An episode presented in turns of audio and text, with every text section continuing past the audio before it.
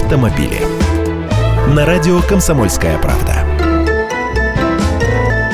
Здравствуйте, я Андрей Гречаник. Продолжаю рассказывать про случаи, когда автомобилистам удавалось отсудить деньги. На этот раз жителю Волгоградской области удалось выспорить у коммунальщиков больше 340 тысяч рублей за яму на дороге, в которой он повредил свой автомобиль. Еще в августе прошлого года водитель Ниссана Тианы в Волгограде угодил в дорожную выбоину. Размеры ямы существенно превышали допустимые по ГОСТу. Ее ширина составляла 1 метр, длина 70 сантиметров, а глубина 20 сантиметров. В результате машина, естественно, получила серьезные механические повреждения, владельцу пришлось ее ремонтировать за свой счет.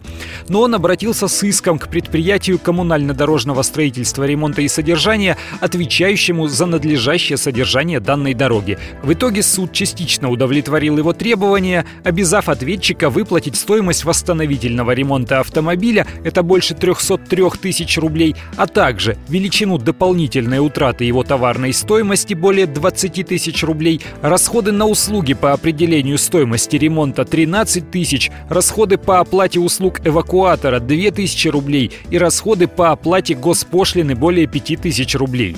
Компания, естественно, не согласилась с этим решением и подала апелляционную жалобу, но коллегия по гражданским делам Волгоградского облсуда оставила ее без удовлетворения. Решение уже вступило в законную силу и пусть платят. Если с вами произошло нечто подобное, первым делом вызывайте на место инспектора ГИБДД, потом обращайтесь в независимую экспертизу и пишите претензию коммунальщикам.